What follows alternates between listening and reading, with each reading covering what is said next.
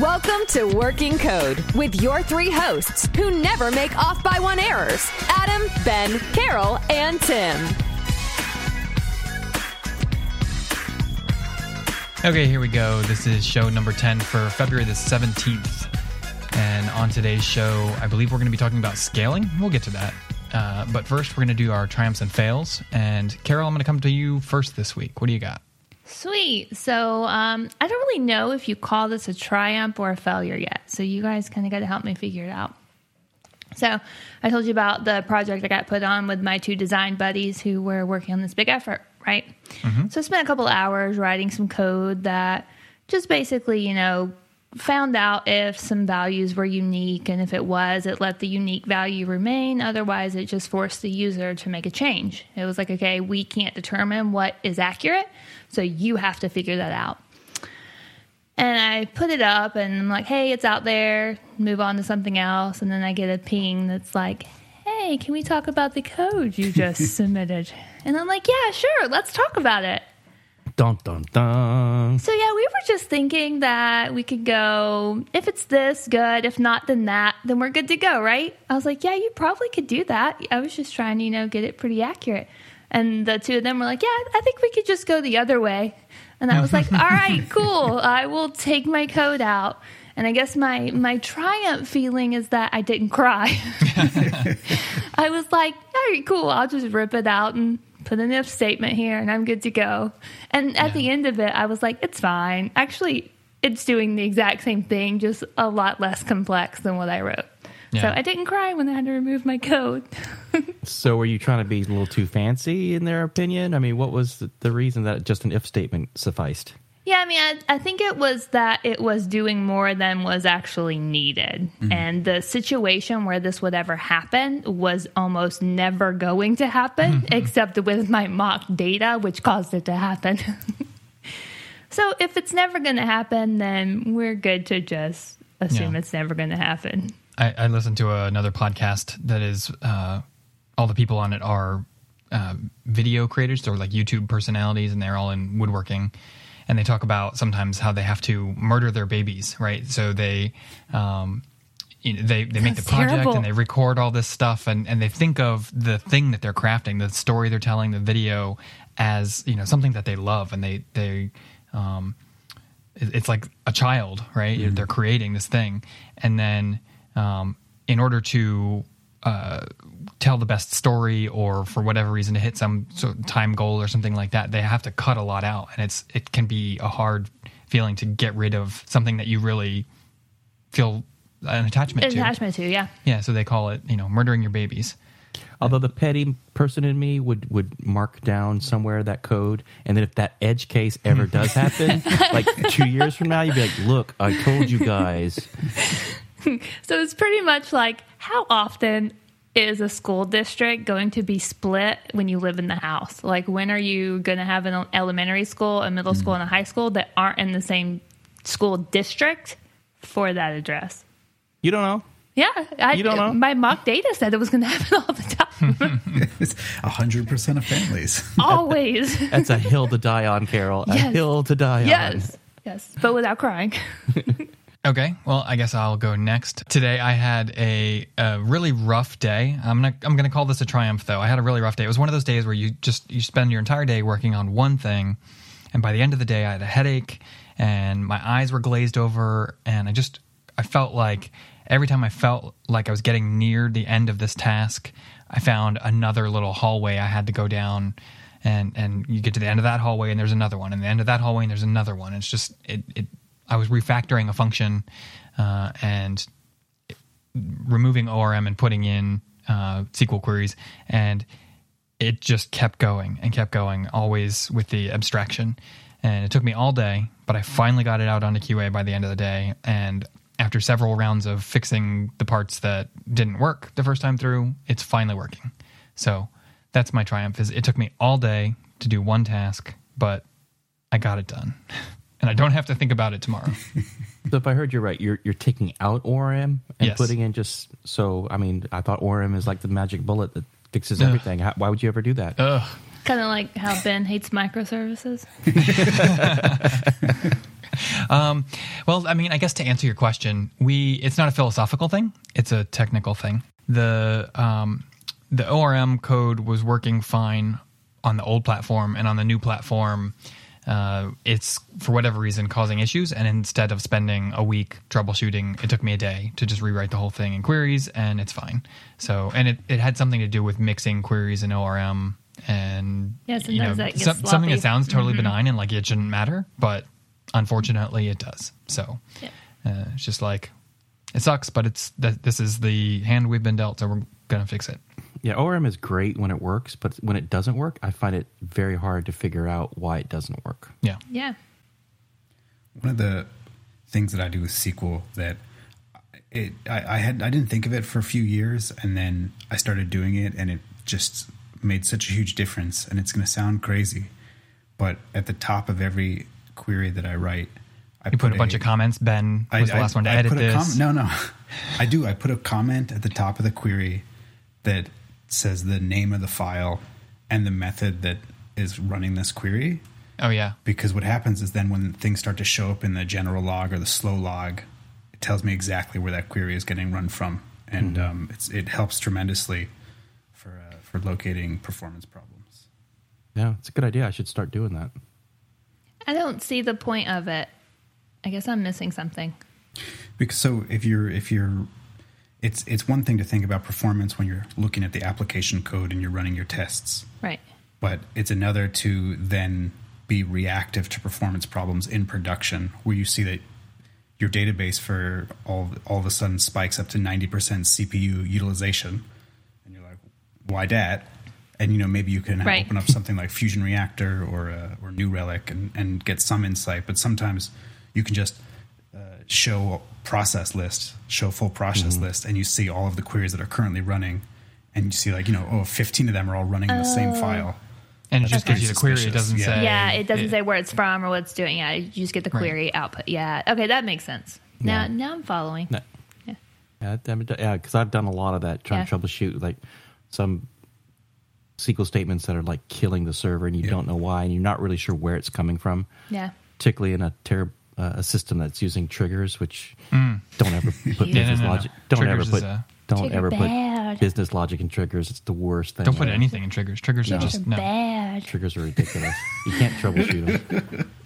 We have opinions on triggers. Welcome to the Opinions on Triggers podcast. Yeah. Oh, I could I could talk for days on how much I Oh. hate triggers. Oh, nightmares. Okay. Uh, well, Tim, why don't you keep going? You got a triumph or a fail this week. All right, I'm not going to try to be like you guys and sugarcoat a, a failure as a triumph. Okay, I, I I I flat out failed this week. Not this week. Well, the past two days.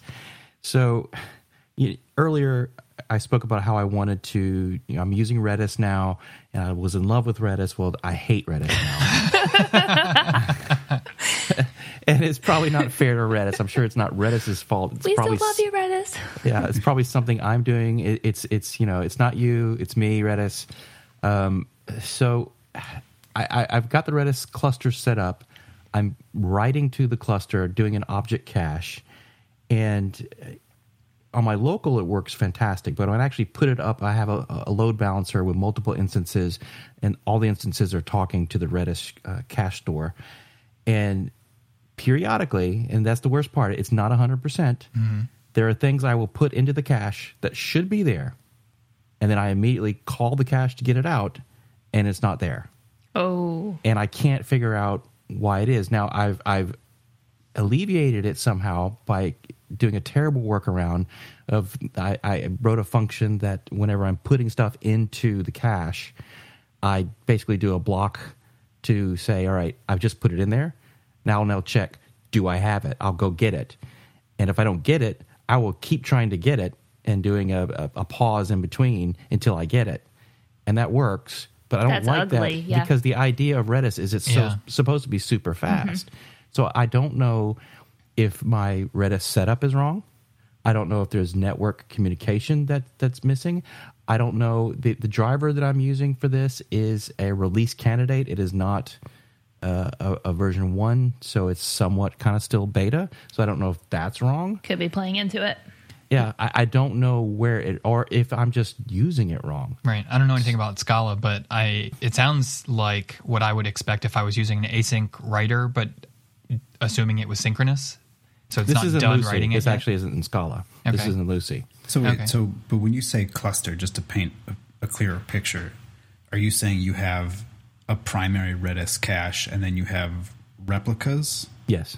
Okay, so you you think that you're writing to the primary, and then your read is maybe hitting a replica, and it hasn't replicated I don't even yet? think that far because I, I mean the, the driver is set up to only really talk to the primary. Gotcha. So I don't see how it would even know about the replicas. The replicas are just there for redundancy. Um, so yeah, I, I'm just baffled. And it's one of those things when you start writing code to try to fix a problem, and then you like all day yesterday I wrote and wrote and wrote, and then I got it to where it was somewhat working, but it still wasn't 100. percent So I basically deleted everything I did yesterday. I hope you started- stashed it. Murder that yeah, baby. I, I, I mean, uh, it was on a branch, but I'm like, you know what? This this shouldn't be this hard. Yeah. Right. I'm just putting stuff in a cache and getting it back out. It shouldn't be this hard. And I still don't. At the end of the day, I'm still wondering. I don't know where the failure is. So- and I feel like the failure. Um, I have some. I have a some Lucee code that's hitting Redis. Uh, we're using CF Redis, and We use Jedis at work. It's the Java. I think that's. I think that what, might be what we're using under the hood. Like CF Redis is a CFC wrapper for Gotcha. Jedis. Um, and I we haven't had any of that problem, so I can send you my code maybe. And Yeah, maybe maybe I need to yeah just use a different one because I'm using the uh, the Lucee the standard Lucee Redis provider. Um, and it, it- it's a release candidate. It's not. It's not. they're- don't have a version one yet, so I don't. I don't know if they're the problem. I don't. I, I would imagine if it's release candidate, it's probably close. I'm not doing anything really that spectacularly difficult. Is it just So- you, or is it? Uh, is, are there other people trying to hit this code at the same time? It's just me. I'm not. you. Yeah, it's just me. So In a in a if it was a if it was like a concurrent request situation, yeah. getting unexpected data would lead me to think there's like a un, an unvarred variable that's leaking into the Mm-hmm. page context, and then maybe someone else's request is resetting Is your overriding it. variable. Yeah. could. Yeah. But if it's yeah, just not, you, not if it's just single threaded and, and I'm I am uniquely naming the the key that I'm storing. So, it, you know. So anyway, yeah, I'm frustrated, but yeah, I, I will take you up on that, Adam. I will I will look at that, and next week we'll be talking about what a hero you are. So, Look, your failure just Yeah, turned I'll- into a triumph. yeah, Yeah. I'll send you my Patreon link. And okay, Ben, what do you got? Uh, I have a failure and a triumph. Failure is that this week has just generally been kicking my ass. Um, I've just been tired and stressed all week. I've been working on uh, putting together HTML emails, and it's just emails are terrible. Never fun. Not never fun. fun. And um, and these are building on top of emails that someone else wrote. So it's I don't even have the kind of the contextual thinking about how they were put together. And uh, like even my feet hurt, and I'm, I sit down all day, and just like the stress has been everywhere. Uh, so I'm I'm exhausted. I'm so happy that tomorrow's Friday. But on the flip side to that, I've been thinking about these emails and and kind of scraping the bottom of the barrel of my mind, trying to come up with a way to make it more enjoyable to build emails. And I'm doing some R and D on using Cold Fusion custom tags as a way to create a DSL domain specific language oh, it's a deep cut for putting Custom together tags? some emails, and uh, it's still it's still pretty rough, but I'm I'm I'm kind of stoked on where it's going. It's uh, essentially I put together stuff that looks like just vanilla HTML, and I can sprinkle in some styles, and it has all the power of Cold Fusion behind it. So, you know, right now when we at work when we put together an HTML email, we import these node modules and then you have to compile the node module or like you have to run it through grunt and grunt takes all the css and it inlines it into the styles and then it, it does all this other weird stuff and it's such a pain and if i can get to a point where it's just edit some cold fusion code refresh the page and it works i'm Sweet. sitting pretty so i'm tentatively stoked on where that's going Nice. That's pretty cool. Yeah, I've, I've had to ri write some um, responsive email, HTML, and it's it's so it's it's very much like working, you know, seven years ago because everything is mm-hmm. inline styles. You really can't be doing the whole mm-hmm. CSS tags and everything in emails. It, it just doesn't understand that. But Outlook It's still ugly. uses Microsoft Word mm-hmm. to render their emails, Yeah. I believe. yeah, but It's yeah, nightmare. there, there's a there's a few places out there that have some templates that are actually pretty good. Yeah. Uh, Yeah, Carol was mentioning she had some uh, responsive receipt templates that she was using. Those, those I think that was Tim. Uh, that was oh, me. that was Tim. I'm sorry. Yeah, we sound just alike. It's fine. Yeah, we look alike, fine. too. We look alike too. Yeah. You just were like, someone from Georgia gave me this. yeah. I don't people well, as Carol said. I don't people well at all. so I would like to say you had said previously that you got some feedback at the session that you gave on custom tags Yes. that said it was pretty vanilla, right? Or Pretty basic, like, yeah. Pretty basic. Is this like your I need to do better now? This like is- I'm, yeah, I'm going like to improve flexing the my camera. cus- yeah, You gotta yeah. find that one guy. Remember that feedback you left me on my, my presentation 13 years Look at ago? this. Uh huh. no, it's really. Read it. Actually, yes. I don't know. I think it's pretty cool. I think it's going to be exciting. Custom tags is one of those things that I feel like 90% of the things that 90% of the people need to do with them is boring. Yeah, You know, they, it's- it's a- they don't do anything fun with it. It's yeah. a view layer encapsulation technique. Uh, but I have been exposed to some custom tag stuff that kind of like blew my mind. yeah. There was a, a blogging engine for CFML called Mango Blog. Oh, sure. um, and it heavily used custom tags and they like um, provided data to each other with like a context sort of thing and i had never seen that done so well and it was it was i never fully understood it. That's how cool and uh, like uh, powerful and complex it was. It was like it would take honest to goodness studying and i wasn't willing to do that. I was just like i need to get my thing done. Go over here and do the work and Well, that's I mean that's some of the stuff that I'm I'm trying to do here because you can you can nest the tags and then to your point, uh, you have the get base tag data where you can start to reach up into ancestral tags and you can interact with the page scope inside of those tags. Mm-hmm. And uh, so I'm using that to to essentially implement some of the cascading properties of CSS, but in a in a kind of DOM traversal way, Right. Where the DOM is custom tags. interesting We'll see. It might be a hot mess, but at the moment, it's balancing out the uh, the tragedy that is my working hours. there you go. cool Well, hey guys, you want to talk about scaling? Sure. Yeah. All right. I, I threw this out there because scaling is one of those things that, in my mind, I don't think about until it's too late. I don't know at what point you really start to take scaling seriously because look, scaling is hard. I'm going to say it up front. It is hard. Mm-hmm. It is a design choice that has long term consequences to your project and tip, but typically with a project, I start out with a proof of concept, right? So I just want to build something. I'm not going to worry about scaling in a proof of concept. Mm-hmm. Just not going to do it. And then you come up with an MVP, right? The minimal viable product. Maybe I do it there, but a lot of times I don't. But then sometimes what happens because of real world concerns is you take your MVP, and what happens, your MVP starts selling Yep. Mm-hmm. and now you got to worry about scaling because at some point you know this thing's going to fall over. Yeah, before you know it, you're 7 years in and, mm-hmm. and you're Right. restarting the application every six hours so that it doesn't fall over when you're Yeah. taking a nap. Scheduled Exactly. restarts at midnight. Yeah, Yeah. exactly. So, I mean, scaling is, is a hard topic for me because I don't know necessarily how to define it because scaling can mean different things for different purposes and when to do it. So that's what why I'm throwing this this out on the table is what do you guys I mean help me. What how do we how do we scale? You're not talking about scalable code. Like I feel like when we all write code, we think of scaling, right? We're thinking of how it's going to run low or how it's going to run high. I know you're not talking about code No. specific, right? You're talking about just Well, I mean, code's definitely a part of it. I, I would think modular code can tend to be more scalable. Uh, that's my opinion. But Yeah. I, I'm talking about more about, like, for instance, your database. For for me, database has always seemed to be the the one point of failure and the one bottleneck. Yeah.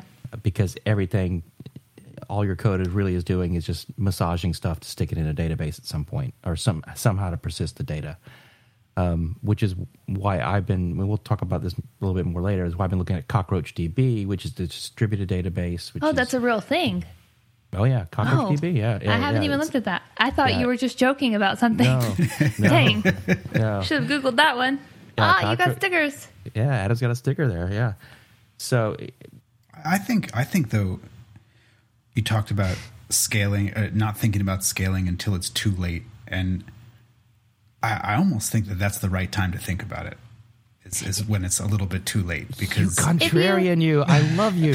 you Yeah, because if you plan ahead, you don't know what you're truly planning for. Like to me, you don't know what the outlook's going to look like. But once you need it, then you see the the issues that are arising. You see what you actually have to work with. Yeah. I think maybe the, the middle ground here is to have an idea of what it would take to scale various parts of your, of your application, like um, the database or uh, a, a particularly CPU intensive process or something like that. Um, whether it be, uh, you know, I need to put this on a powerful server. This would be like scaling up, or I need to run this massively parallel. So, like on Lambda or something with a lot of parallel execution. Have an idea of what you want to do to deal with any particular uh, feature in order to uh, handle it not being able to keep up anymore, and then build in a way that's not going to stop you or slow you down too much from doing that. That's kind of what I have in mind. So, like, I agree with Ben and Carol saying, like, don't even write a line of code specifically for the purpose of scaling until you can't, the code that you have can't keep up anymore.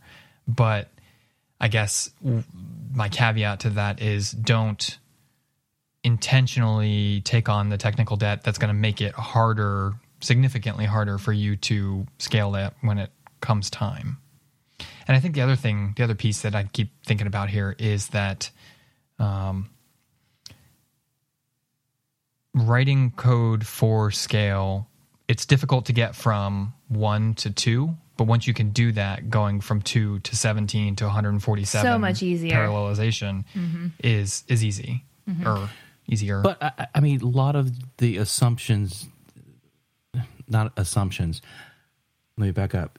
So, the choices that you make as far as uh, your caching strategy, your load balancing strategy, your uh, your persistence layer, what you're going to use as your database, all of those things feed into scale. True.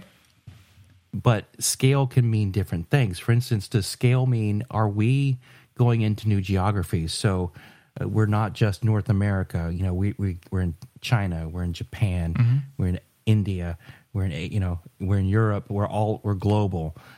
That is a different kind of scaling Yeah. than just saying our target customer is North America uh, during this time period, and it's a very kind of uh, targeted market. so that's more like geographic scaling, right. And, geographic and scaling. latency. Is that kind of what you're worried about there? Okay. Yeah. So, I mean, are you trying to scale so that, that people from all over the world are going to get the same experience versus your North American people because you happen to be in North America are getting a good experience, but your your customers in Japan are not getting an experience because you know you've built it to scale for a certain situation. Mm-hmm. So I, guess I mean the question I'm asking myself is: Are you talking about you need one central source of truth? So you don't want to have like eh, you said you're you're talking about this globalization problem. You don't want to split it up into separate. Eh, eh, if you're building Twitter, you don't want India Twitter and Asia Twitter and North America Twitter. You want one Twitter that they all share. Yeah, exactly. Um, yeah, no, I, I have not had the pleasure of having that problem yet. Right. And, and and I haven't either, but it's like it, it could be a problem. So where do you decide that? Do do I worry about that now? right? So, I mean, we deal in financial markets, and the financial markets are global. Right. So, do we worry about that right now, or do I just put that problem off until you know we get our first, you know, uh, we have customers in North America and Canada and Europe, but I worry about Asia and you know at some point do I just worry about that then and then have to address it? And now I realize that some other choice that I've made prior, uh, using a replicated MySQL server all locally, is now hindering me because the latency between Yeah. them is, is far. So that's that's what I'm struggling with. My honest answer: I kick the can and then I hire somebody really smart to deal with it Yeah. for me. Well, that's that's what I was going to say too, because I, I've my biggest limiting factor is that I can think as far as my skill set, Right. and I don't know how to build a globally distributed system with you know multi zone region replication and Amazon Web Services. That that's that's like a whole team of people doing that, whatever Yeah. that is.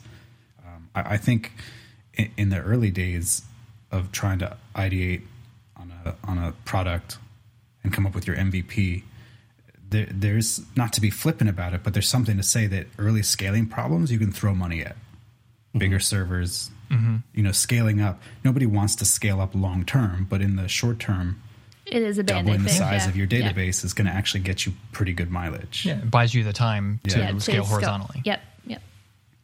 And that has been the strategy in the past. And I've not been happy with that because it just feels like a brute force uh, method that, that just really should be something more elegant to, to attack that.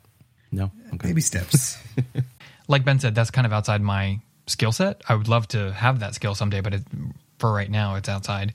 Um, but the things that are pinging in my brain here, there's like um, eventual consistency databases. So I don't know any names of them off the top of my head, but I want to say Mongo might have this model.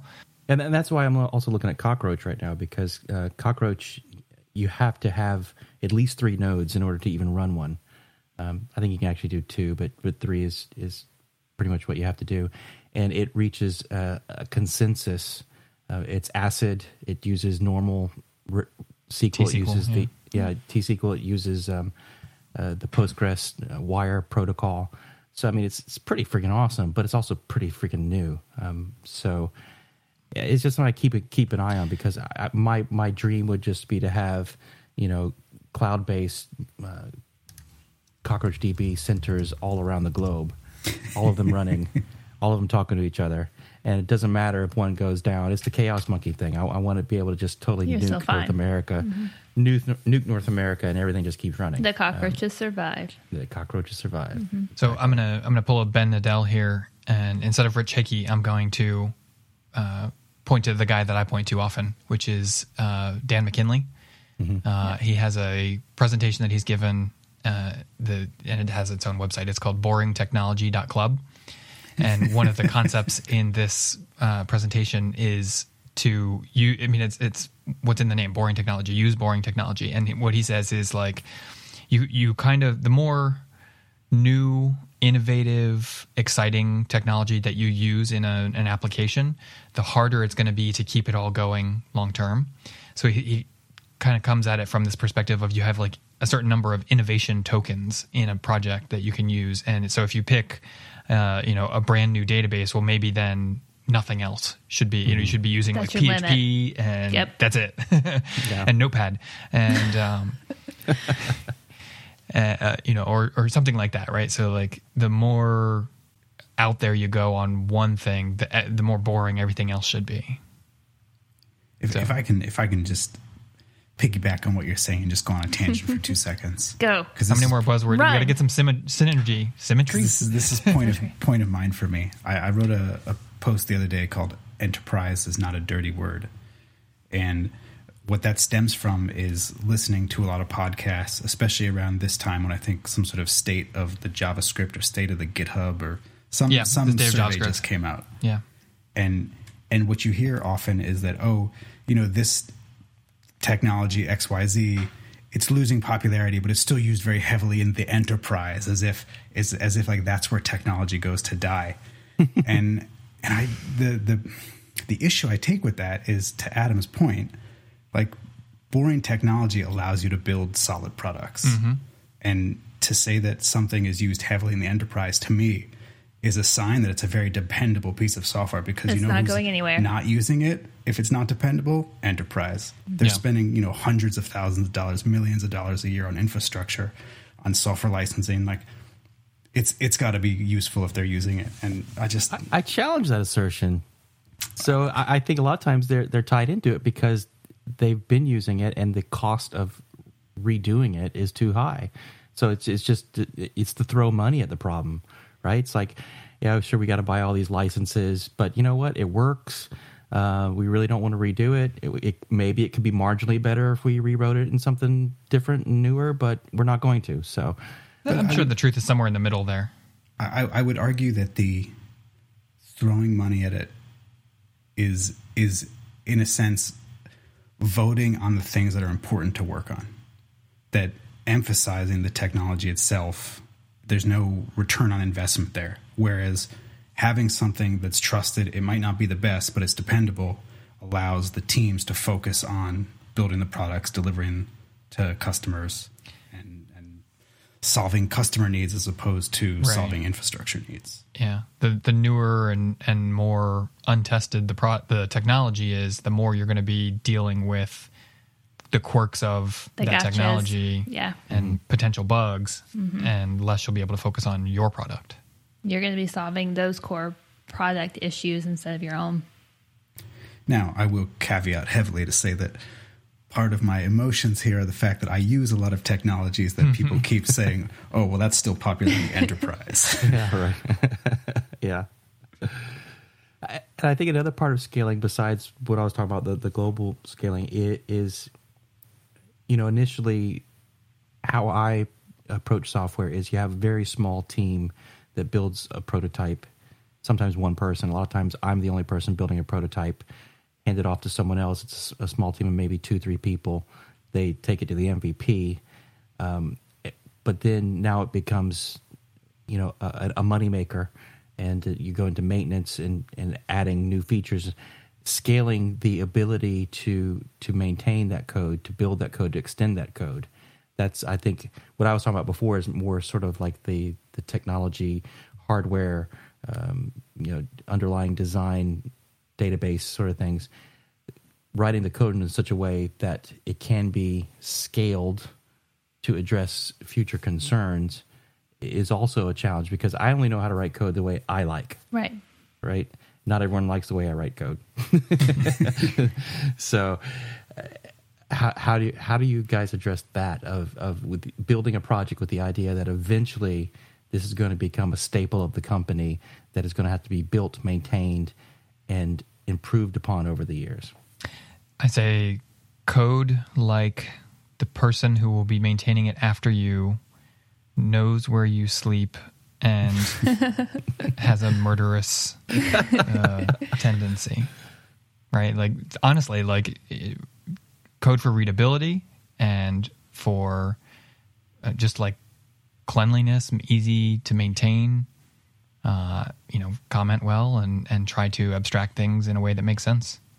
And so someone can come behind you and then grow that based off what you've built. And I think it's also important to have a well balanced team. Like it's really hard to think about scaling, like Adam and Ben both said, when you don't know what is out there, when you don't know what you're supposed to be doing. So if you are, you know, at a point where you've now made this product go out and it's working, then you should invest in people that know those skills that can help you then scale it. also, if you can create, if you understand your own limitations in, in terms of what you understand about technology, if you can build layers of abstraction that can potentially allow you to swap things out in the future, then then you can sort of hedge against poor decisions. For like example, what? Yeah. for example, let's say you needed to do something where you were going to process messages. Everyone who's experienced would be like, "Oh, just then you're going to use some sort of message queue." But Easy. Do if, it. If you're just if you're just a person and you're on your local machine and you're building a data driven application, you can say, well, Yeah, but I don't want to have both a database and a message queue set up because then, like, do I have to have RabbitMQ or something AMPQ running locally? Do I have to use Amazon SQS or something? So you could say, well, you know what? For the MVP, I'm just going to use a data table as my messaging system, and as long as I have an API layer around it, then later I can switch that out with something that's more robust and battle tested. And I'm not going to have to have lots of like crazy transactional locking or something. But I understand databases. I don't understand message queues very well. But I can hedge against that and build it in such a way that theoretically I could swap it out later when it proves to be necessary. Mm. That makes sense.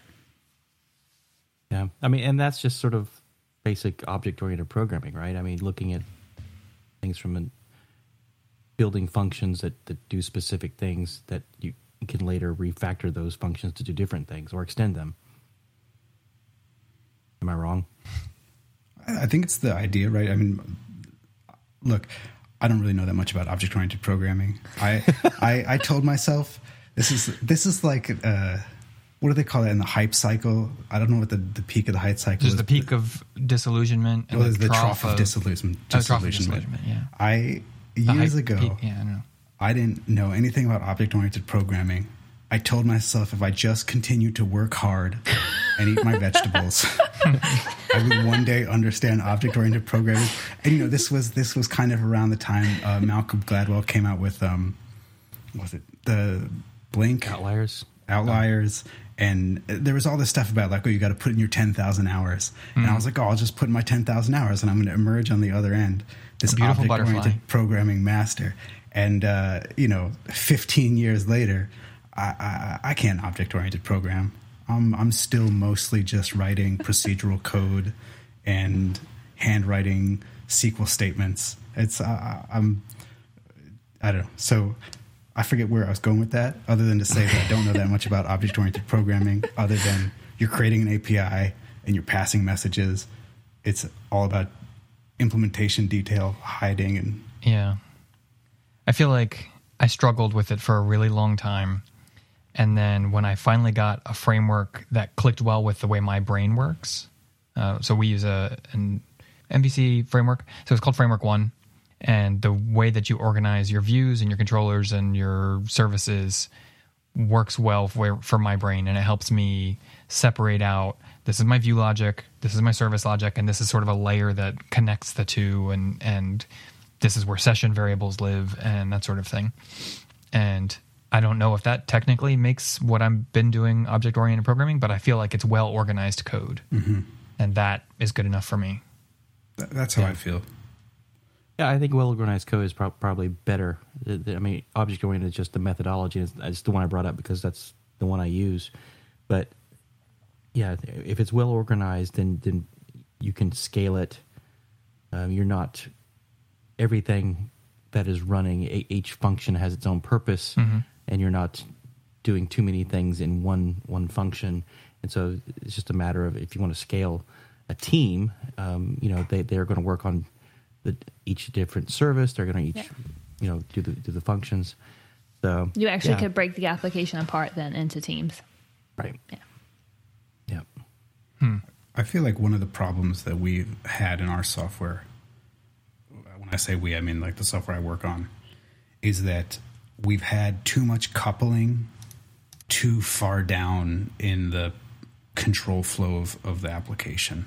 That there were things that we coded to happen at the same time and and I always feel like that should have happened higher up in the application and then the things down lower should have been much more loosely coupled or completely mm. decoupled from each other um, because when you when I got into programming, the whole idea of anything being asynchronous or, or eventually consistent, you know, even to this day, I'm still trying to wrap my head around what that means and what that implies for an application. So everything had to happen in lockstep. Like you did this and it called an API and it sent an email, and like all of those things had to happen or the system would explode. Like I didn't have any way to compensate for something like that. But I think a big part of scaling is embracing this idea that the world is just asynchronous and things mm-hmm. all over the place are eventually consistent. And just because a user signs up in your system and they have to get a welcome email mm. Like those don't have to be right next to each other in the code for that to for that to be consistent. Like those can be completely decoupled, and you can imagine a world where an email has to get resent or it doesn't get sent at all for whatever reasons. And that was that's that's still something I'm trying to understand how to both retrofit into the existing application, but then to also think about uh, new applications going forward. I mean, is that where messaging queues are helpful? I think so. In in in, in some one- in some ways. Yeah, that's one approach. Uh, I was looking for. I feel like the last time GitHub went down, they had on their status page a list of like, um, these are the number of errored, you know, Git requests in the last or, or over time, right? And and uh, how many um, asynchronous of this type of operation we are behind, right? They the requests have been queuing or they're sitting in the the work queue sort of thing um, and it's not on their status page right now. But I was that is what came to mind when you were talking about you know separating the welcome email from the sign up process. Well, GitHub's such an interesting example for me because GitHub works really, really well 99.99% of the time. Yeah. But every now and then, you'll go to create a PR and mm-hmm. it'll refresh the page and it'll just give you a 404 that your PR can't be found. Hmm. And like The you really know, angry unicorn. yeah, yeah, Yeah. And you know, looping back to Tim's discussion about Redis and writing to the cache and then reading, and all of a sudden the the read's just not, not there. there, yeah. It- I mean, I don't know what's happening in GitHub, obviously, but something is something is asynchronous or something is eventually consistent, Yeah.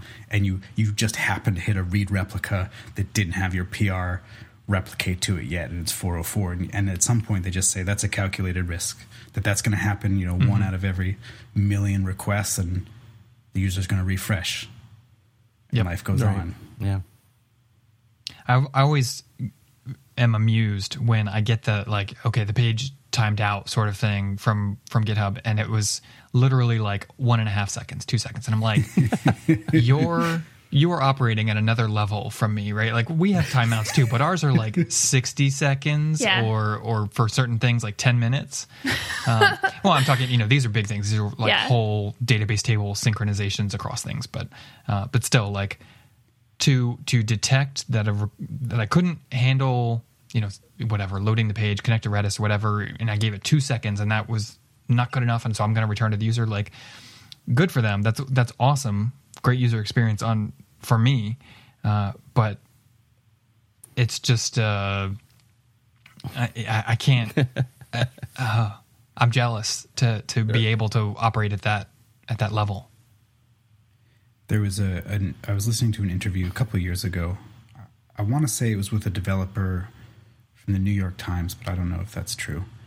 And they were talking about something that was just very interesting in terms of people thinking on a different scale. And they had I- forget what they called it. It was like a blocking request budget. That hmm. when a request comes into the server, they have a budget for the number of blocking requests that, that processing that response can take before they can serve data up to the user. And that if you're going to exceed that, that can't be part of the parent request. That has to be a subsequent A request that yeah. the browser makes back to the server to get data because otherwise they were finding that they just they couldn't manage performance over time unless they had some number they could point to and be like, "Oh, you know, you've exceeded your blocking request budget. That can't be part of this parent request." And was this like enforced in like code review or I don't Uh, know. It may have been tribal. yeah, who knows? Okay, Sure. it's interesting. Just all the different ways people think about putting software together is so fascinating. Yeah, Yeah, it is. It, it's and there's so many answers. It, it just kind of leaves you, you know, wondering which was the right one, Right. right?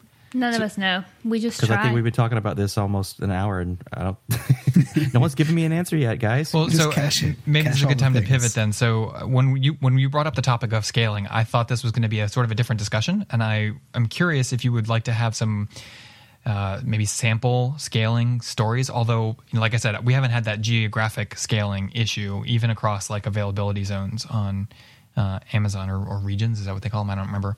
Um, but a technical scaling issue, like computer couldn't keep up or server couldn't keep up, sort of thing. Um, I mean, I have a story in mind that I wouldn't mind telling, and we can, if you guys want to go that way, we can go that way, or we can not. Sure. Okay. Yeah, I mean, I, I got stories too where I've, I've solved scaling in the past. but, Right. you know, it's and And and I think th- this one in particular, I feel like is a good example of not prematurely, not prematurely optimizing, and then dealing with it well when we got there. So, um, we have a our product has a, a module that is very heavily used for marketing, and it sends a lot of email. Um, and the it was originally like the MVP was made on ColdFusion, and the uh, and it was not an enterprise license; it was a standard license, which means that all mail was. uh, I think that the mailer was single threaded, if I'm not mistaken. Um, and so ultimately, what that meant was it could send something like, I don't know, 3,000, 4,000 emails an hour, something like that, 4,500 emails an hour, which sounds like a lot. Uh, but we, some of our customers are large and they want to send an email to say 300,000 people, and they might want to send more than one of those in a day. Um, and I promise this is not spam. This is actually like legitimate email people have signed up for type thing. Um, you say that. We're not judging. but uh, you know, so it's one thing to be to take a while to send out an email, but when when the customer send, clicks send on an email, they're expecting I'm sending an email to 300,000 people and I want it to go and I want it to go now, right? Like I don't yeah. want it to take three days to send my message. Um, and so that became a problem for us relatively quickly after this email module started to take off. And I forget what the middle step was, but where we have ended up. it- So originally we we um, we wrote database records to a queue table, uh, and they were they con- that table contained the rendered body text and HTML bodies of the emails. Uh, rendering was sort of a separate phase, and then when it was time to send, the theory was they would all be rendered in advance, and then we would just read a row, send the email, update it as to mark it as sent, and move on to the next one. And that's what we were doing with the the one that could go 4,500 an hour or whatever and obviously that wasn't going to keep up. So Right. where we have since ended up is we still have that same table, but now um, we write the row to that table, and the text and HTML bodies are blank, and it sends an Amazon SNS message uh, that has some some context information you're rendering for this customer. This is the message ID. Um, mm, that might be it uh, whatever, a couple of other details. And that SNS message gets picked up by a Lambda, which will go and write empty files onto S3 for each recipient of that message. And then the file name uh, indicates things like uh, the customer and the message ID and the recipient ID. And then there's an S3 trigger that uh, triggers another Lambda uh, function that uh, will do the rendering and write all of the rendered content, the HTML content and the text body and the subject, which can be dynamic, to that same file. And then it just sits there in, a separate S3 bucket.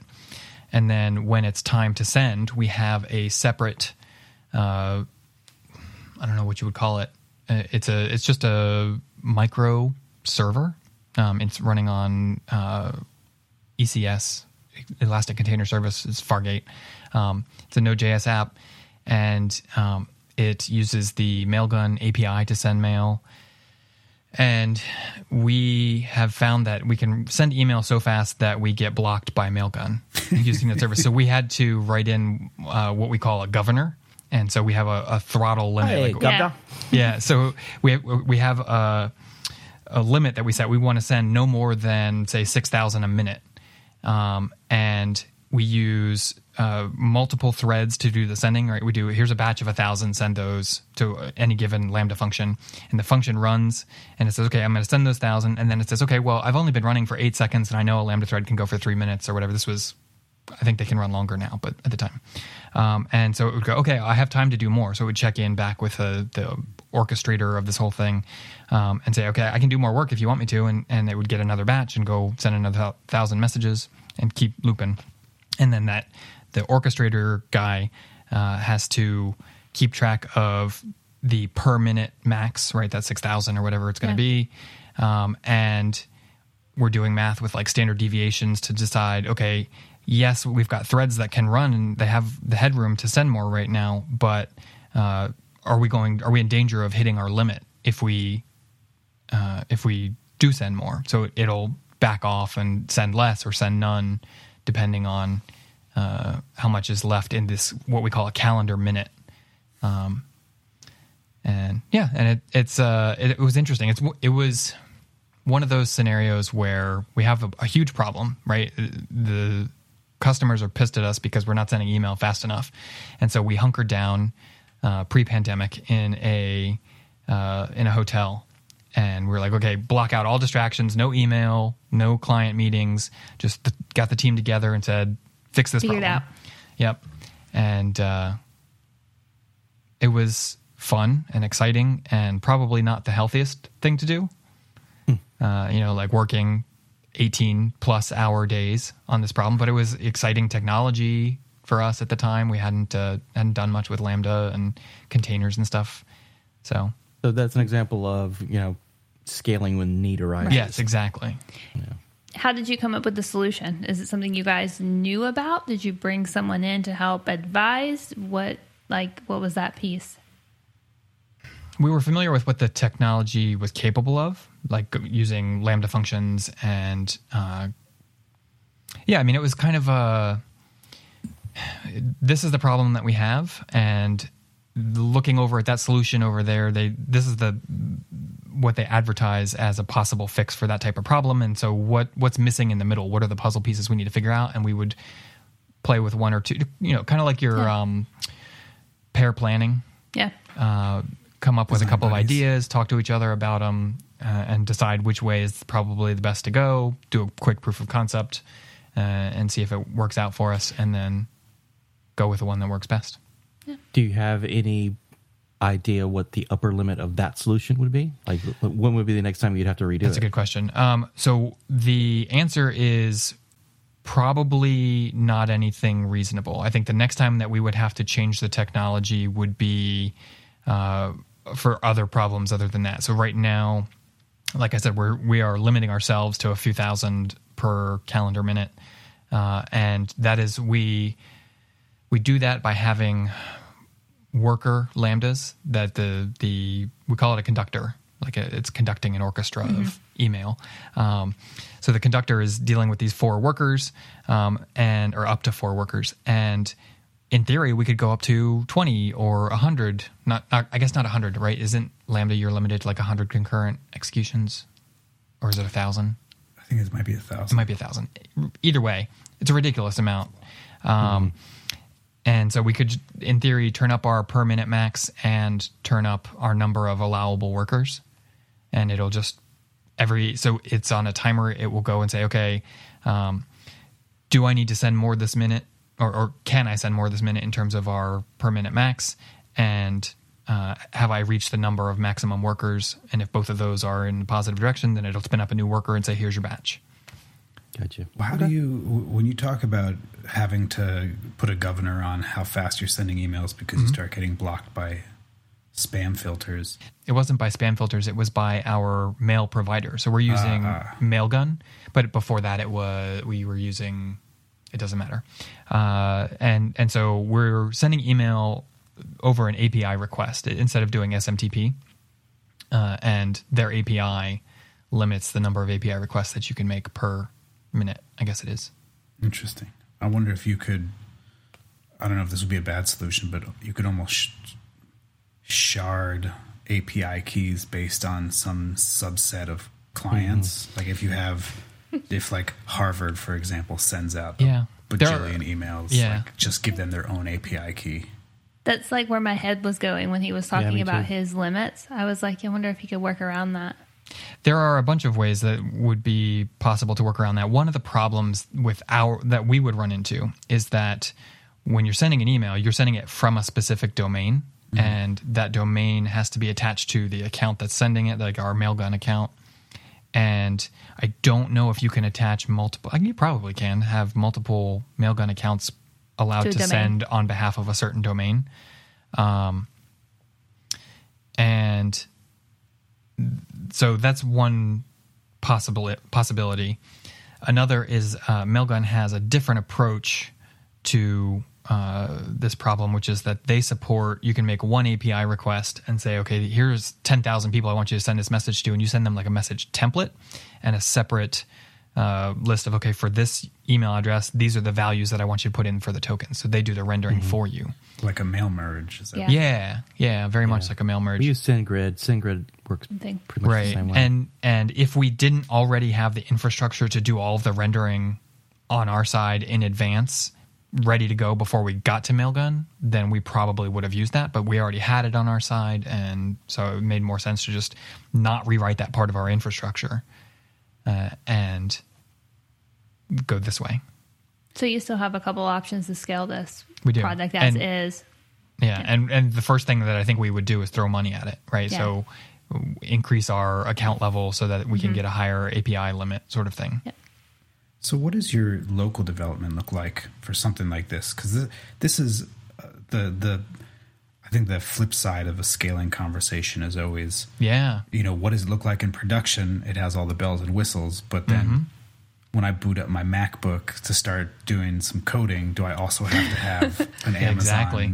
key and SQSs That- and lambdas set up, or do you have to start running Yep. uh, something called like LocalStack, which I think kind of mocks out a lot of the Amazon APIs, but yeah. I, I don't know. You found the the primary problem that I think people building these massively parallel systems have, and that is local the fly in the ointment.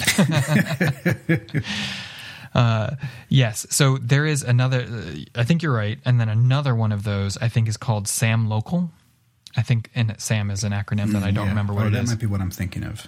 and uh, the idea is to basically like give you a container that you can run locally so you have like a local uh, lambda container and you can, you can run functions inside of that and they can have mock things that they can work with to say okay i sent the email or okay i wrote the file to s3 whatever it's going to be I, and I think that's a community driven project. I don't think that's like the Amazon team. It's yeah like, i'm not the sure blessed ver- we're, we're not using it so what we do is uh, very carefully test in qa Yeah. Uh, so we have a separate uh, set of S3 buckets and a separate um, lambda set of lambda functions, and we very, very carefully and thoroughly sanitize email addresses because uh, before the podcast began, uh, a, a major fail I had was I accidentally sent from QA to real people like mm, let's say in on the order of thousands of emails with links no. to the QA environment. After you said you Oh. swear it's not spam. Oh yeah, spamming it was spam that time, but uh, it was testing. It's just poorly sanitized. It was after you know. It, it, one of the things that you do in order to test well is you uh, occasionally copy your production database down to QA so that you have real data to play with that, that is shaped the same way as production data, that sort of thing. And we just hadn't uh, hit max tier on our sanitization game at that point. You know, there were email addresses buried here and there, and so I I think I think Ben hit on it though. The, the the challenge that developing locally in a way that simulates the problem of scale is not easy. It's not. you wind up mocking a bunch of things, which is fine. But uh, yeah, I mean, And, and I, I guess it's why you, a lot of times the things you find out are really only only in production. yeah have Like- good logs. This is a silly one, but this is from when Tim and I worked together. We used to run into the issue of what happens when you're on HTTPS versus HTTP. I mean, Yeah. Our productions are all on yeah. secure, and then all of a sudden, I have things that aren't working in production that work fine in local because there is no HTTP. There's no, I don't have any cert issues on my local that I have to account for. So, Mm-hmm. So we actually recently solved that problem for ourselves uh, for the second time. The first time we were using uh, once service. is never enough, Adam. Well, the, we were using a service uh, called localhost.tools, and so basically, there's a lot of these things out there where it's called it's kind of dynamic DNS, but it, whatever you point it at points back to localhost. So you get a public-facing uh, host name that, and it uses a real TLD so that you know, like Chrome doesn't say, "Oh, you can't do this because you're running on localhost." Um, and they have a wildcard SSL certificate, and so you Yep. run like you know foo.localhost.tools, and it points to your local machine, and you've got an Apache header set up so, to respond to foo.localhost.tools, and you can run that on SSL, and that's fine. And then for whatever reason, I think localhost.tools shut down. They're not doing it anymore. So we have we bought another domain, and we just do sort of the same thing uh, on our own. I mean, now that Let's Encrypt is is you can do SSL certs for free. That that's Yeah, the hard part is just setting something up to be able to do it locally on what looks like a a uh, publicly available TLD, so that Right. other things that are looking at that treat it as Actually if work- it's yeah, public. The same thing. Yep. the scaling thing that, that, that I've run into again, it's where need creates. You know, we have a very highly transactional database. Very, um, it's not flat at all, but doing reporting many times can be the thing that can cause you issues. So, I mean, and this is probably a pretty common attack pattern for it to, to, to address the issue is to basically we, sh- we don't need all the data at the second it's there. Typically reports are going to be after the, we're dealing with financial transactions so you're only looking in the past. It doesn't need to be up to the millisecond uh, correct. So taking the data that we have shipping it off sanitizing it uh, shipping it off to a postgres sql database and rds up in amazon flattening the entire view so that it's, you don't have to do any joins to pull any data and then only doing your reads for reporting off of that uh, data source versus going to your your transactional database which is doing all the work which slows things down. So i mean that i wouldn't even call that scaling. I would just say that's Smart. kind of the way you should deal with Yeah. you know have, have different platforms for one for reading one for writing. Uh, that just that's just the way you should do things. But it's all about it's all about the skill set that you have available Right. and, the, and the money you have. I mean, if you're if you're one person and you're thinking about how do I present data to somebody, I mean, I imagine that for most people the default reaction isn't to create some sort of redshift data lake in Amazon and doing entity transform what is it, ETL. I don't even know what all the acronyms stand for, but it's Extract, like- transform, and load. yeah, It, it's like my reaction to that is: is there just an additional index I can throw on this table that'll make it a little faster to get the data? Because like that's the, that's the tools I know how to use, and that's the money I have to throw at it. Uh, it's it's okay. so tough. I'm, I'm not I'm not saying that my way is better at all. I'm saying like no I I am I I'm pretty sure your way's worse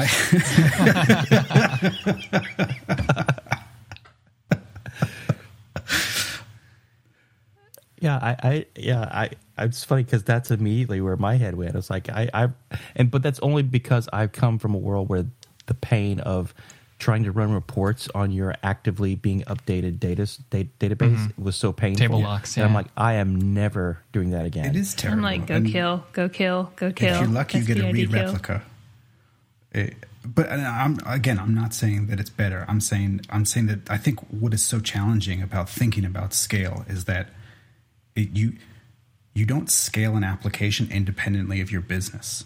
Your application and your business sort of have to scale in lockstep because Mm-hmm. the complexities that go into scaling the application necessitate a wider array of skill sets. Yeah.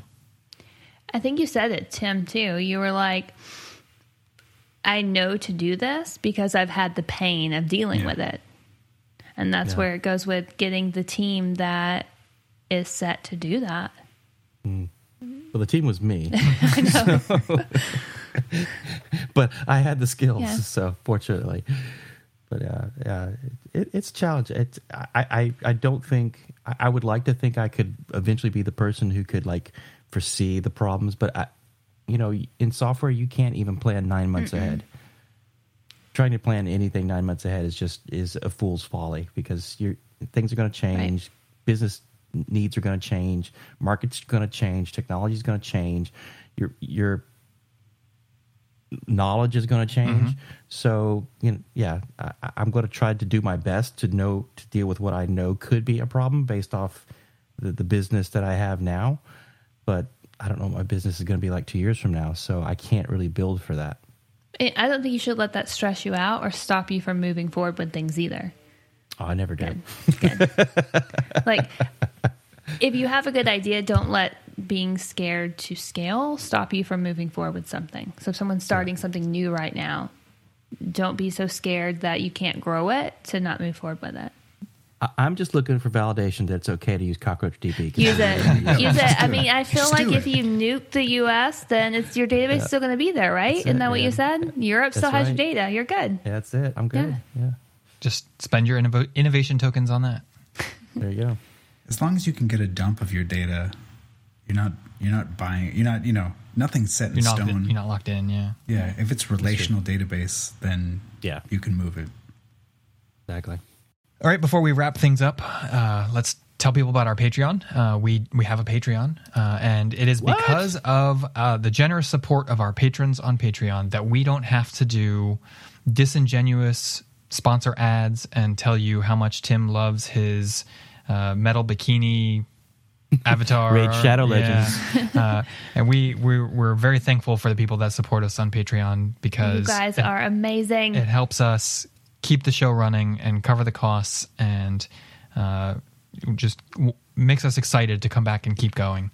Um, and of course, I would just want to mention anybody that supports us there gets our Discord invite, and at certain levels, we have access to all of our new episodes as soon as they're done being edited and notes being written. And we have the after show, like we were talking about. And at the very top level, After show is lit. last week's was awesome. We did some bike shedding. it was great. Maybe I was thinking, do you guys think uh, we should publish like a special episode of the podcast? Just add it to our normal feed. It'll just be like last week's after show to show people. Uh, Here's what you're the after missing. show. Yeah, this is what you're missing. This is what the after show is like. This is what you would Maybe get. like little snippets of Okay. different after shows, like the best of, Okay. right? So they can get a little Yeah. taste. I like that idea. Okay. Yeah. I have something to add to it, but we'll save it for the after show. But I tell you who's enjoying the after show, Monty Chan, because he's a top Patreon Monty supporter. Chan. If I, if Monty, I you meet him, legend. buying him a beer. That's it. You legend, you. Absolutely. All right. So uh, thanks everybody for listening, and don't forget to share the show with a friend because there's no better support than a word of mouth referral. Help the algorithms boost our signal by leaving us a review or rating on iTunes or wherever you get your podcasts. And if you think we've earned it, please consider supporting us on Patreon. Send us your topic suggestions on Twitter or Instagram at Working Code Pod. We'll catch you next week. And until then, Your heart matters. You've been listening to Working Code with your hosts, Adam, Ben, Carol, and Tim. If you're enjoying the show, please feel free to rate, subscribe, and review on your preferred podcast listening platform. We really appreciate that effort. We'll catch you on the next episode of Working Code.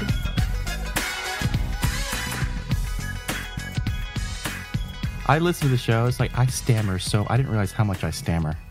I start and then I'll stop and I try to find a word and then I I back do that up. too. I don't notice it. I really? it's no, funny I, because I notice my likes and whatevers. Like, like Uh, we're all whatever. our worst critic when Yeah. I when I edit the thing. I hear every single pause where I'm um trying to think of the next words. Yeah, you um, and I my- I will go uh, and you well you know uh, Yeah. I, I, I, I, I, I'll do that until I find the word. I'm looking for a specific word. Yeah. We're just gonna when you do that, we're just gonna start throwing out random words. there you Nothing associated to what you're talking about, though. Okay. All right. Well, we've been going for well over an hour now. We should uh, Wow, thirty switch over- minute goal, huh? Yeah. Let's uh let's move over to the after show so that we can get Ben off to bed on time or close to on time. May I So- go pee first? Yeah, sure. While Carol is peeing, I'm Oh, going to tell okay. everybody about our Patreon. I'll wait. that was just awkward. All right, I'll cut that. Go ahead. Okay. Yeah. Y- You're a grown woman. You never have to ask permission for that. Maybe Tim I just walks started. away. You don't have to ask permission to do anything. I just leave. Tim just leaves. Remember, guys, Your, Your heart, heart your heart matters. matters. That's terrible. I don't know if you'll be able to sing That's okay. that. We can we can I, if it's bad, I'll just like use Tim's.